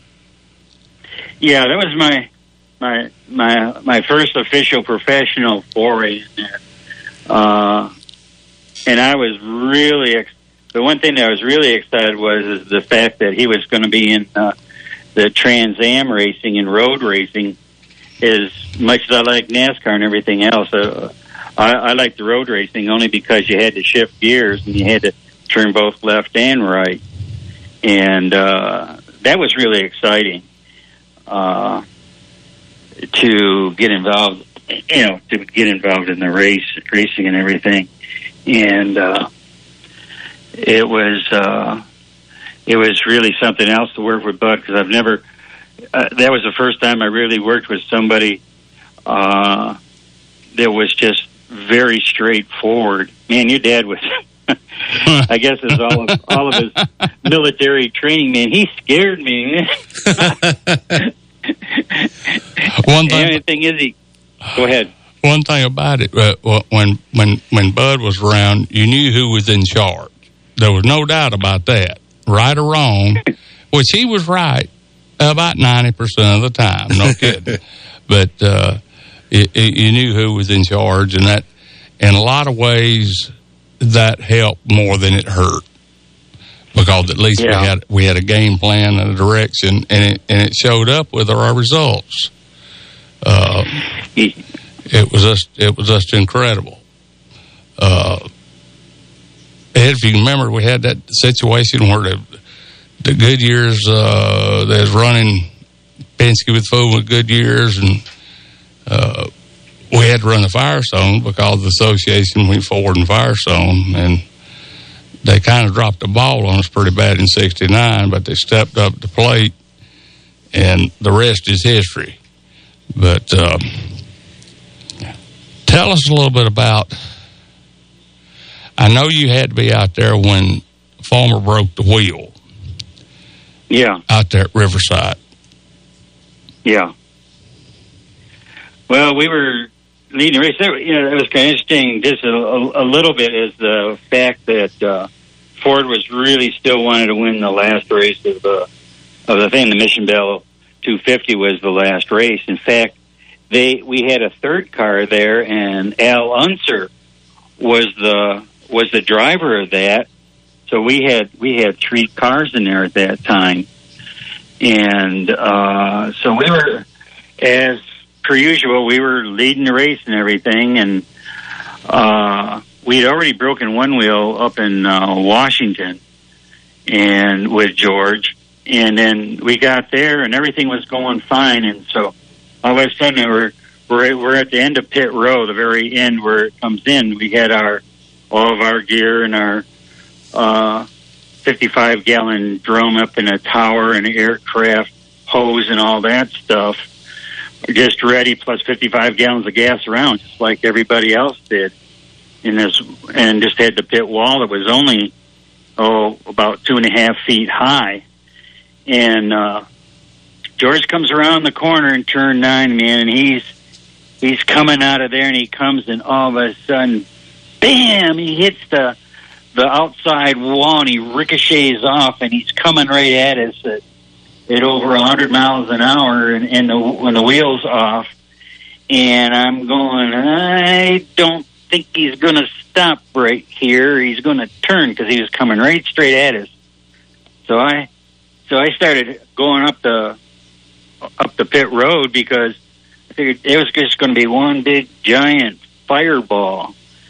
And so, as as fate would have it, his wife was running up the pit road at the same time I was, and I was pushing her up the pit road and looking back, and all of a sudden, boom! And he hit that wall, and that car went up and down, and uh, and I grabbed Glenna's hand and I dragged her back as we come in there, and George, he, there's smoke and everything coming around, and George jumps out of the car and he kicks the car, and he was furious, and I'm going, man. He, it, though I have to admit that wall stopped him, and I, I go, wow. And it took years later when we were looking at the wall. I mean, there's this big chunk out of the out of the wall, and it, it, it and they kept it that way. The rest of racing history with Riverside, and uh, man, and I talked to oh Kenny there, Red Myler, and he said, yeah, I I, uh, I saw him coming, and I had the hose out on the other side of the out of the, on the pit side on the. Uh, on the other side, he's ready to fuel George. He thought he was going to make it. Everybody else was going to be ready to make a tire change. And all of a sudden, Kenny said, I knew he wasn't going to make the turn, so him and that four inch hose full of fuel, jumped back over the wall, and I think in one one picture you almost could see Kenny's foot over the dust because he had just dove right over the wall when that happened. And uh, man, it was exciting. the most important thing is that the wall held up, or Yeah. it would have been a catastrophe. But that was Anyway. a very precarious situation for uh, Bud Moore's race team in 1969. Like I say, we had, and you're right, Ed, we had uh, Al Unser in a third car, and um, we were running good. I don't remember. I don't think we won the race. I think Donohue fooled around and won it. Uh, yeah. I don't know how Parnelli did on that. We'd have to go back and look at the. No, he didn't. He didn't. Al just. Uh, he just he just came in because he, his the car there was something wrong wrong with it. I don't I don't know what it was, but he he parked it and Parnelli had had some issue with his car for some reason, and I don't. Anyway, George was the the flag bearer for us at that time, but uh, anyway, that that's history. Boy, as we were winning, yeah, and that was the most important thing. Yep, yep. Y'all guys was getting the job done. And the amazing thing about the, the Trans Am racing was how stock the cars were. The Mustangs, you could tell it was a Mustang. The doors open, even though you shut them back and had a clip in them to hold them. They had roll bars. The Camaros looked like Camaros. The Javelins looked like Javelins. And the Challengers and Barracudas looked like Chryslers. And Right. they had all these great drivers and all the manufacturers in it. And it was a real competitive, a real competitive series. And it could have been better, but I, I don't know. I don't know if it was from lack of uh, the SEC or SCCA not publicizing it enough or was it just the fact that the factories were getting ready to pull out anyway? I mean, it, it, it uh, in our Trans Am contract, we had 1970. We had one in 69 and 70, and, and, and that, I think that was the last contract Ford honored for about 12 or 13 years till we got them back in. So it's kind of a kind of weird deal, but a very successful time for for, for Bud Moore Engineering and people like uh, Ed Stevens and Ken Myler and my brother and uh, Bill Delaney, all the different people that was on the race team. It was a very successful time. But uh, but Ed, uh, another thing I want to mention is, like I say, as years went on, uh, like we went to Ontario and well, Ed was out there when we debuted the small block motor with Pearson in that yellow car. And anytime we went to the West Coast, and you can see all, all the pictures where we won uh, Ontario or Riverside or whatever, Ed's always right there with us. Because, um, let's put it this way we knew he could tighten a boat, and uh, he was cheap help. He ah, thanks a lot.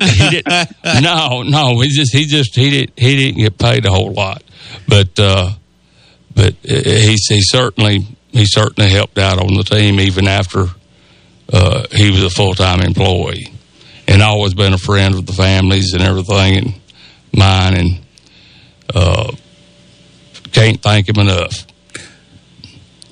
Yeah, Ed, we appreciate you coming coming on with us this morning and, and talking to us, and it's good to talk to somebody from the West Coast.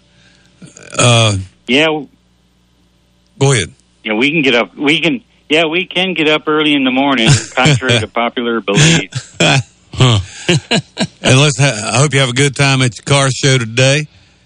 And it was fun talking to you about your, your days with Bud Moore Engineering because he is still a big name in Spartanburg. So we, we really appreciate you coming on with us.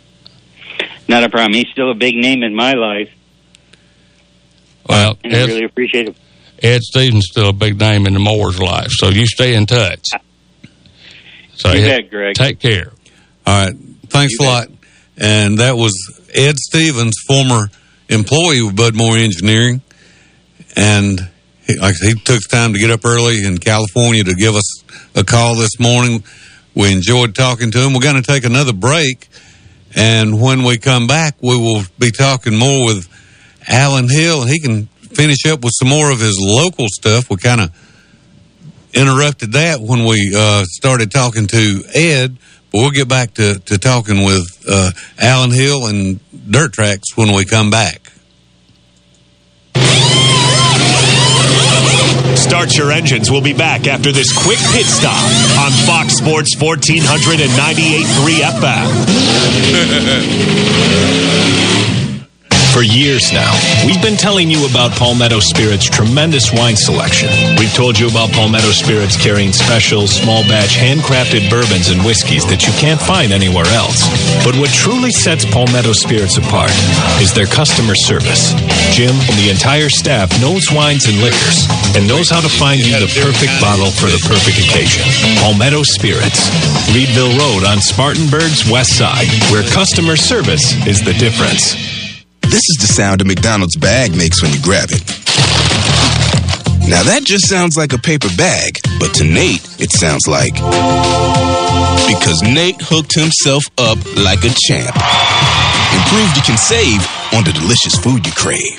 Wake up to the freshly prepared McChicken biscuit or the sweet and savory taste of the new Chicken McGriddles. Just $1.59 each. Prices and participation may vary, cannot be combined with any other offer or combo meal. Spartanburg has been known as the hub city for decades due to our proximity to rail lines and interstate highways. Upstate Logistics has been part of the hub city transportation scene for over a decade. Upstate Logistics provides businesses with warehousing and transportation services, including inbound and outbound rail shipments. And more importantly, we support Spartanburg. Be it high school and college sports or important community projects, Upstate Logistics wants to help move Spartanburg forward. Upstate Logistics, keeping your business and Spartanburg moving forward. To find out more, visit upstatelogistics.com. Why waste your time hand washing your car when you can get the job done in minutes at Pars Quality Car Wash in Boiling Springs? Experience one of their excellent car washes today. Don't let crumbs, bugs, dirt, and other particles interrupt your car's overall appearance. Other car washes just basically rinse off your car and fail to get off the stuck on bugs and dirt that takes a little elbow grease to remove. Ask about their car detailing too. Visit Pars Quality Car Wash, 1929 Boiling Springs Road, and get a quality car wash done by hand. 578 9274. Man, this South Carolina heat is no joke. I don't know how you guys deal with this. Pelican Snowball. What is that? Pelican Snowballs has great snowballs in over 100 flavors that are great summertime treat for the whole family, dude. Try one of their signature snowballs like Shark Attack, Rainbow, or my personal favorite, Pretty Princess. Really? That sounds great. Yeah, man, it's got cotton candy flavor in it. The best part is there's a Pelican Snowball location all over our listening area, so there's a Pelicans near you. Pelican Snowballs bringing you a cup of happiness every time with melt in your mouth snow and a fun, relaxed atmosphere where you will always receive service with a smile. When John B. White Sr. opened the Beacon Drive-In in 1946, he probably couldn't have imagined email, the internet, or heck, even Morgan Square having a fountain. But I'll bet you Mr. White always envisioned the Beacon offering great food and tremendous service. And now, 70 years later, that tradition continues. You can't count on everything, but Spartanburg has always counted on the Beacon Drive-In for 70 years. That's decades aplenty. The Beacon, where the food is always good since 1946. Trucks, trucks, we want trucks. If trucks are what you want, Greer Nissan is where you need to be. Nissan Truck Month is on. Trucks, trucks, we want trucks. Get rock bottom prices and payments on hundreds of new Nissans, like the Nissan Titan. Drive for two eighty nine a month, or save up to ten thousand eight forty five off MSRP. Trucks, trucks, we want trucks. Or the Nissan Frontier, just twenty one nine ninety nine. Or drive for two thirty a month. Plus, for a limited time, get zero percent APR for 72 months for the truck you want at the price you need. Trucks, trucks, we want trucks. Hurry to Greer Nissan today. Drive the Nissan Titan for 289 a month. Drive the Nissan Frontier for 230 a month. Trucks, trucks, we want trucks. Low prices, big selection, and committed to quality customer service on Wade Hampton Boulevard or online at GreerNissan.com. Call 864 479 1197 for more details. Like staying up a little later than the missus? Maybe you're counting sheep number 98 or even number 3. Well, no worries. We're up late with you. Join me, KB, for Up Late with KB. Weeknights at 11 only on Fox Sports 1400. Now on FM at 98.3.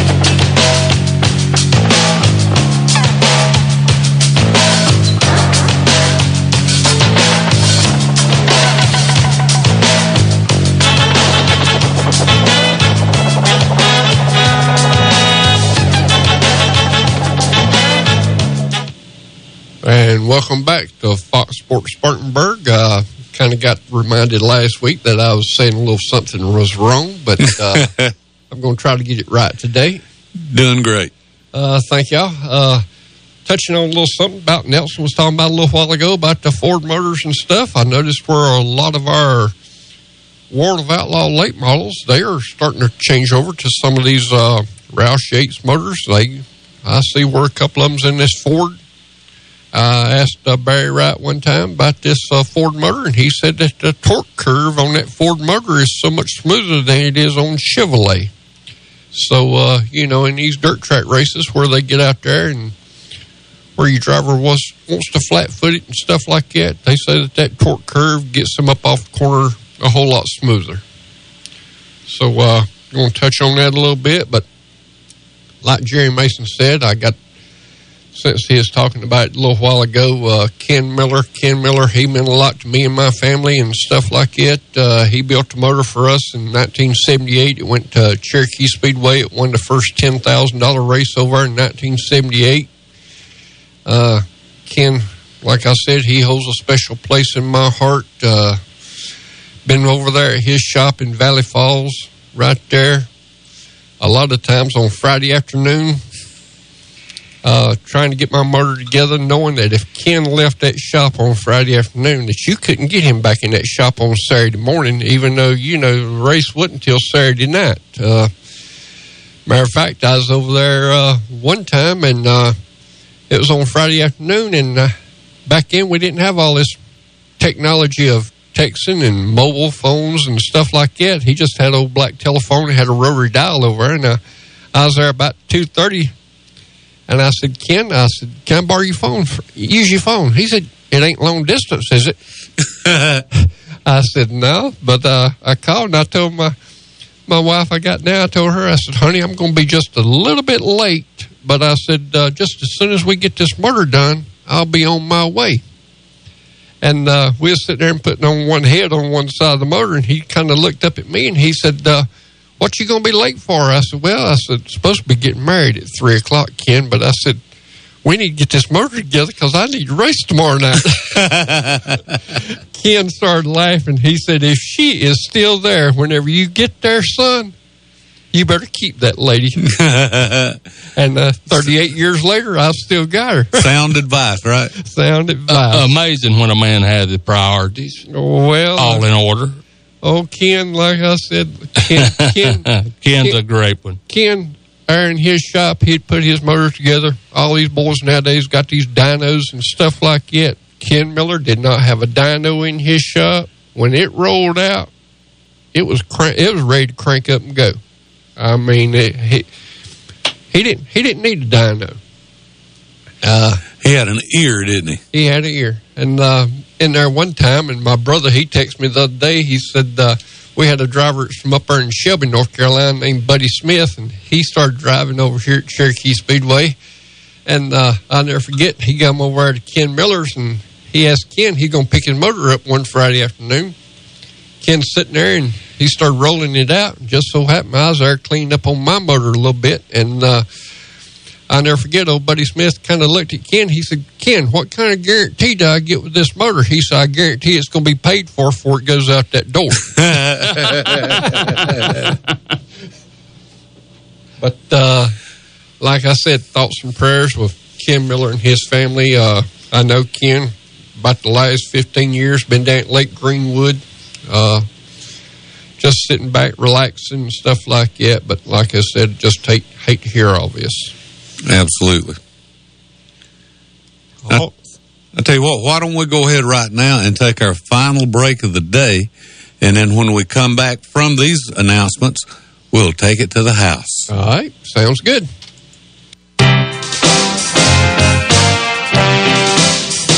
It's easy to jump on the internet and search for financial information. But what happens when you run into conflicting articles and need to separate fact from fiction? That is where Trent Lancaster can help. Trent is an investment professional at Janney Montgomery Scott, located in the Spartanburg office, who will take the time to answer all of your investment questions. He can help you develop a personalized financial planning strategy with the flexibility to adapt to your changing needs. Trent can also help you with estate planning, setting up trusts, income for retirement, and legacy planning for the next generation. Call Trent today for a complimentary portfolio review by calling 864 585 8282. That's 864 585 8282. Or visit TrentLancaster.com. Janney Montgomery Scott, LLC member FINRA, NYSE, and SIPC. When John B. White Sr. opened the Beacon Drive-In in 1946, he probably couldn't have imagined email, the internet, or heck, even Morgan Square having a fountain. But I'll bet you Mr. White always envisioned the Beacon offering great food and tremendous service. And now, 70 years later, that tradition continues. You can't count on everything, but Spartanburg has always counted on the Beacon Drive-In for 70 years. That's decades of plenty. The Beacon, where the food is always good since 1946. Every now and then, we need to get away and relax. And there's no better way than spending time at the lake. Wateree Lake RV Park and Marina in Liberty Hill, South Carolina is the perfect place to decompress. At Wateree Lake RV, enjoy full hookups, a bathhouse, bar and grill, and a boat ramp marina with ethanol free gas. Hookups available on nightly, weekly, or monthly. Wateree Lake RV Park and Marina in Liberty Hill, where families get away. Mention Fox Sports 1400 and get 5% off your stay up to three days. Call 803 273 3013.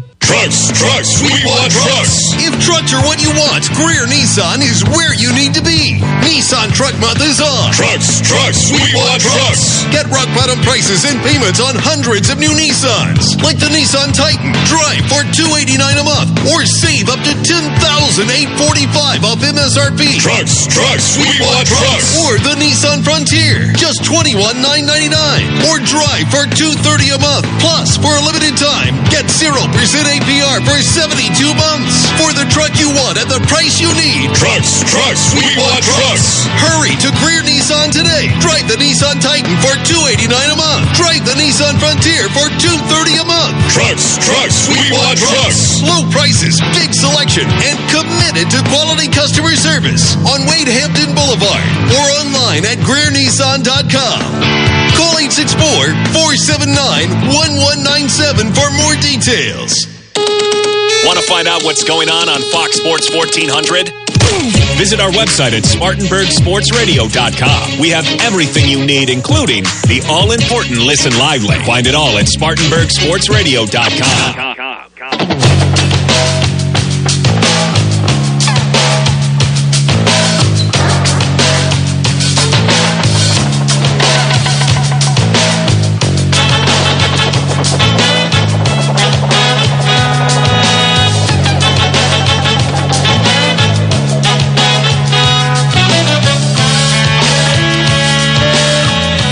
the last 18 minutes of our show this week. Well, Ronnie, uh, we've had it for about the last two weeks by ourselves. Now Yeah. we got Greg back, which has made our job a little bit easier. Next Absolutely. Week, next week we got Perry going to come back. Uh, and and I'm going to fade out. okay, uh, I might fade out with you. We might, we might leave. No, whoa, whoa. There's too much fading going around here. You know, I, I faded back in here, and uh, like I say, I thought I had a. I, I know I got this couple of good guests, and that you know they relate to Spartanburg and relate to racing and and that sort of thing. I sure have missed being here. Uh, these trips aren't quite as tiring as going somewhere for three hours and spending the night and hanging around somewhere for 12 hours and driving home. But uh, we had some good times. We, we got a chance to spread the word and promote the show and promote books and uh, racing. And, and a lot, a lot of it was good, but it was, it was pretty tiring. But I'm gonna tell you what, y'all done a fantastic job. I really want to come out and mention uh, uh, the job that uh, Alan Hill's daughter done. Uh, I did get we did get to hear that over the radio, and she does done a wonderful job. And I hope Alan can talk her into helping us some more because uh, as soon as we heard all that, Barry says we got to have her, we got to have her, we got to have her, and uh, I, I couldn't agree more. But it just depends on what she wants to do, or or when she wants to do it. Well, we also got to give a shout out to Laney McKinney, who does our podcast. Uh, Absolutely. Laney does a lot of stuff for us, and he is very dependable. Yes, Very good at his job. Also, like to thank old Scotty for listening in. Uh, Scotty up there turning them crankshafts this morning up there at Spartan Crankshaft. He he keeps us uh, race cars, motors, keeps them going for us and stuff. Appreciate Scotty and all of you listening in for us today. Uh, like to also thank uh, everybody that listens in. We're getting down to the end of our racing season here. Uh, only got a few races left. Got this big one over here at Travelers Rest tonight. Uh, then we're going to go next week. We're going to go over here to Cherokee Speedway for the, like I said a little bit earlier, for the Mount Duval. Then uh, probably going to have about a week off. Then we're going to have uh, a week up at Harris. Harris usually has a big uh, V8 Nationals race up at Harris Speedway, so we'll see. We're going to get a check on them, make sure they usually have it. And this a lot of times this get right next to Halloween weekend. Yeah, getting close to it. But I tell you what, we can't thank our viewers. Viewers, excuse me. They, they're looking at the radio. Uh, uh, yeah, our listeners on the show, and we try to mix this thing in. Uh, with we got so many good local racers, drag racing, dirt track, uh, different things like that, and uh, sprinkle it in with a little bit of NASCAR stuff, and and kind of keep you up to date on some open wheel things. But we can't thank the, the, the people that listen to this show enough, and uh, we hope we continue doing it, and we try to get it better every year. Uh, now, I don't mean that my voice and commentating is going to get any better because this about whatever it's got, what it is, but. But uh, I, I believe we might be able to bring somebody in here every now and then and dice it up and say it a little bit better than I can. But I don't want to go nowhere either. But uh, can't thank y'all all enough. Uh, Well, we we appreciate that ever that we do have people listening, and we appreciate everybody that's listening. But guys, we come in here and have fun. That's true, and we just we're glad that you're enjoying us having fun. And listen, on uh, the race up at the Roval, the one thing we didn't do was pick either the first or the second place qualifier. William Byron won the pole, and in the 24, and then uh, Alex Bowman in the 88 qualified second. Well, if anybody watched uh, part of that uh, practice session up there yesterday, they was jumping them curves pretty bad. You know, getting through there, and uh, some of them cars was coming three and four foot off the air. And uh, but they have kind of changed that backstretch chicane, what they call a chicane or whatever. Yeah. Which is good because uh, if you watched it last year, Bubba Wallace, I think he destroyed a car going through there. And then He uh, did. I remember that now. I think Erik Jones did too. As something about that little deal back on that back straightaway. But uh, I seen on there they said uh, they asked some of the drivers this week on TV. They said, "What do you like about the Roval?" And uh, Kevin Harvick just kind of looked at him, and kind of said, "Nothing." Well, what I don't understand is is, and I know the people at Charlotte Motor Speedway uh, were being very creative, and I like the thoughts of what they're doing, and it puts on a good show. But I don't know who all they consulted on doing this thing because uh, Daytona has had. They don't call it a Roval; it's the Daytona Road Course, and they have never had any problem around that place uh, of all these years.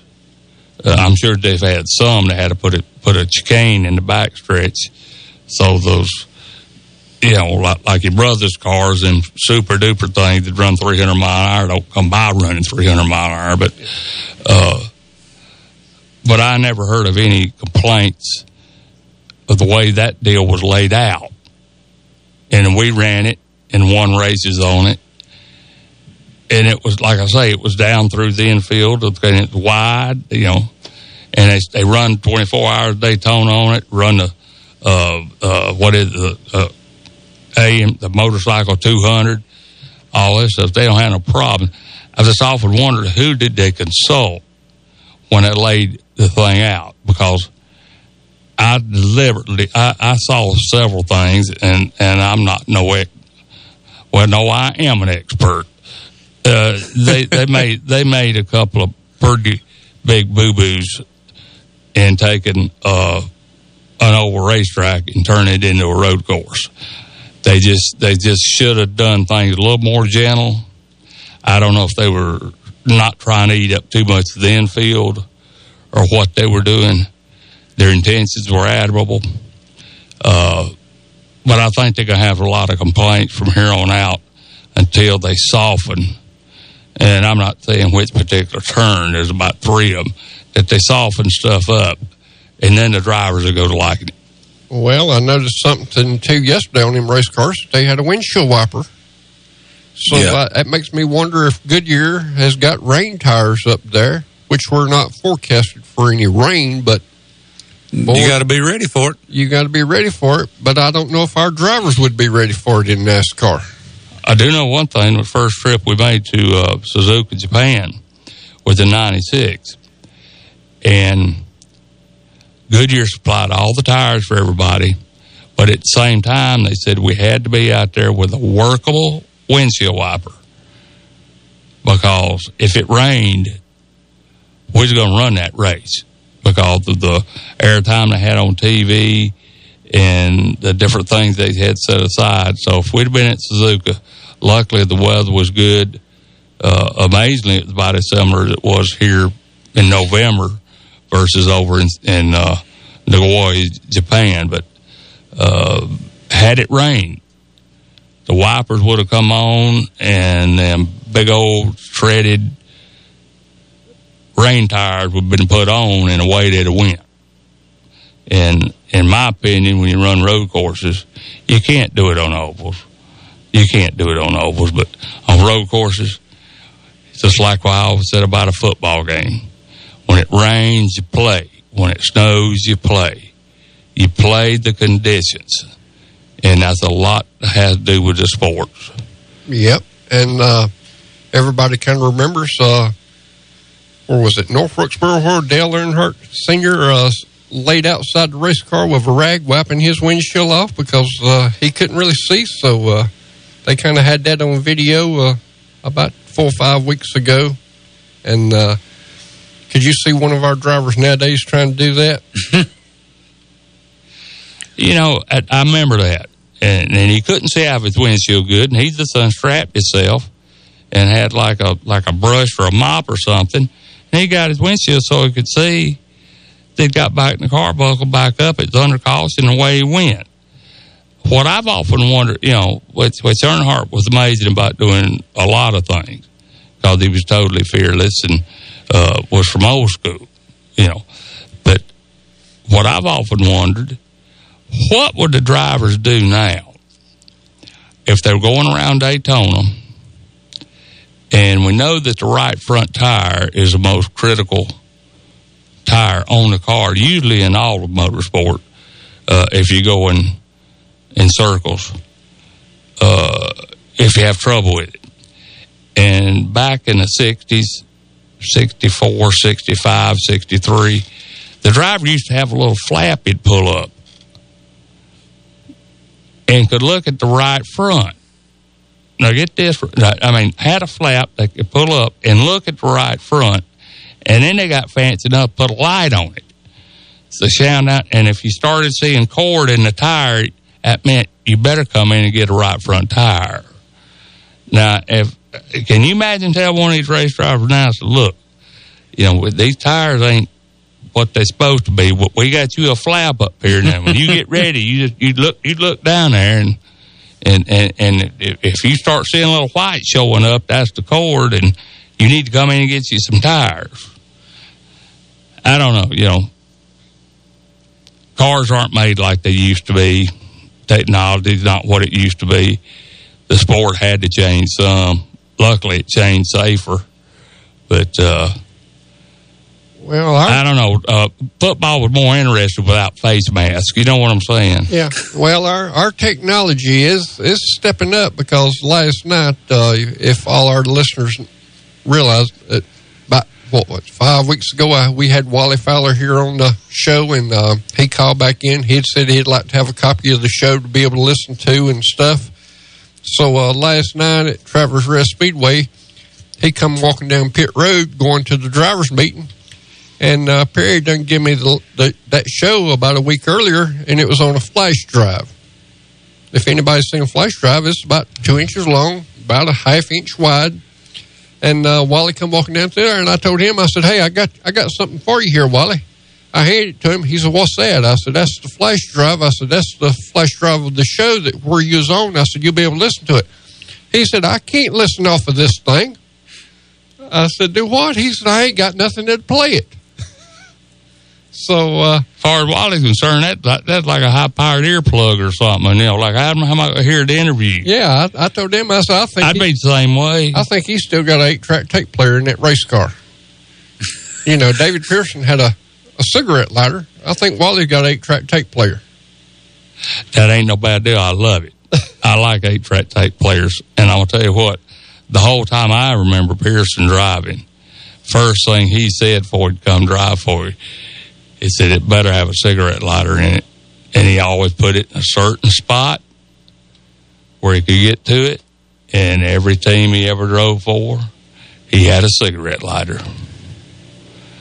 Now, I'm not promoting cigarettes or anything, but uh, they they were a big part of NASCAR, and they supported NASCAR for a long time. And a lot of people smoked them before they were aware of how dangerous they were. But uh, I always thought that was pretty cool when you had a driver get out there, and he done it in our car in Trans Am. Just out there and just run and just just just outrun the heck out of all of them. Punch, put a cigarette in the mouth, and punch that lighter, and light that thing up like they're going on a Sunday drive. That's got to be intimidating them other drivers so bad that he, you know, the man was that good. He was that good. Well, you, you drivers back in the day, whenever they got out of that race car, some of them might lose 10 to 12 pounds during the race. And uh, Oh, yeah. these drivers we got now, they get out, their hair's still dry and everything else, just like, uh, well, I've been driving down, I've been driving down the interstate here. So, uh, but uh, we know, you know, don't get me wrong, our drivers today, they, they still are race car drivers now. They are? They, they oh, get- they still can do it. They, They, get still up can do it. It's get just up on different circumstances. Yep, just different circumstances. Everybody talks about back in the day and stuff like that. Well, one of these days, this racing is going to be back in the day. Yeah. And I mean, that's uh, part of it. But uh, we're going to, we fixing to ease out of here, and I'm fixing to go get my car uh, ready to go back to Travelers Rest this evening. And uh, we're going to see what we can do over Uh, at Travelers Rest. Uh, That's going to be fun. I'm getting texts in right now where we're going tonight from uh, some of our, our fans that's out there, and uh, they listen to this radio show every week, and uh, uh, they can they can find out where we're going. But like I said, we're getting down to the end of this uh, season, and uh, been a pretty good season here. We've took a little few few weekends off. Yeah. Now uh, we've got the Xfinity race this afternoon at three thirty. That's on NBC Sports Network, and then tomorrow we've got that's in Charlotte, and tomorrow in Charlotte the the big boys race that comes on NBC at two thirty. Two thirty. They call that the Roval. Yep. It's not uh, for somebody that hasn't watched this. This uh, this will be an exciting race. I think so, and you know, I've I've told you before, as as much as I love to watch races, my favorites are the road courses. I I, I love seeing our drivers turn left and right. Yep. Everybody uh says that you know our road courses. If you look at the front tires, they're going to have negative camber in both sides of the front tires, and that's going to be for this road course. Uh, like I said, everybody has to do a few things different for uh, these road courses is about like we was talking about a little bit earlier. Dolores coming into the, our sport. Uh, we're getting a lot of these aftermarket companies that are stepping in, and don't get me wrong, some people say it's bad, but some people say it's good, you know, but it is still racing whenever it gets down to the end of it. You still got a driver that has to turn that steering wheel, he has to mash that gas, and don't get me wrong, sometimes if that car's not not capable of that driver, you see what uh, Kyle Busch has. Kyle Busch, they have shown that Kyle Busch has got a few uh, weak spots in his armor right now because uh, Martin Truex is dominating. And and Kyle has been really angry. Uh, you get a little angry whenever you get. Uh, don't get me wrong. I like a driver that gets a little angry. I mean, if you got a driver just gets out and says, "Well, that's that's it for this race," no, it's not it for this race. There's a lot goes on in this race. Mm-hmm. You got to you got you got to have a little spirited in that driver. And uh, we're going to see if we can't go over here at Travelers Rest Speedway tonight and get a little spirited. Uh, we're fixing to come up to the end of a show. Like I said, we'd like to thank everybody for uh, listening. I'm getting I'm getting some for people that don't realize this out here on radio land. Uh, I'm still getting some uh, numbers from Ronnie over here, and I'm trying to figure out what he's trying to say. Oh, okay. I got about 30 seconds left. And good luck tonight, Alan. Uh, we want to hear about your race next week because you're come back in and tell us how you won the race. We've got Xfinity today at 3.30 on NBC Sports Network. The Monster Cup race tomorrow at 2.30 on NBC. And next week, we will welcome back our good friend Perry Allen Wood back from his sabbatical. Thank you, everybody, for listening. That's going to wrap it up here for another show here on Fox Sports Spartanburg. And something I forgot to say earlier Nelson Crozier is the smartest man I know. Yes, he is. And let's keep it between the fences. You've been listening to Start Your Engines. Tune in each Saturday morning at 10 during the season for the very latest in auto racing news, interviews, and guests from around the sport. To find out more or order Perry Allen Wood's books on motorsports, visit McFarlandBooks.com. Start Your Engines has been a presentation of Fox Sports Spartanburg, LLC.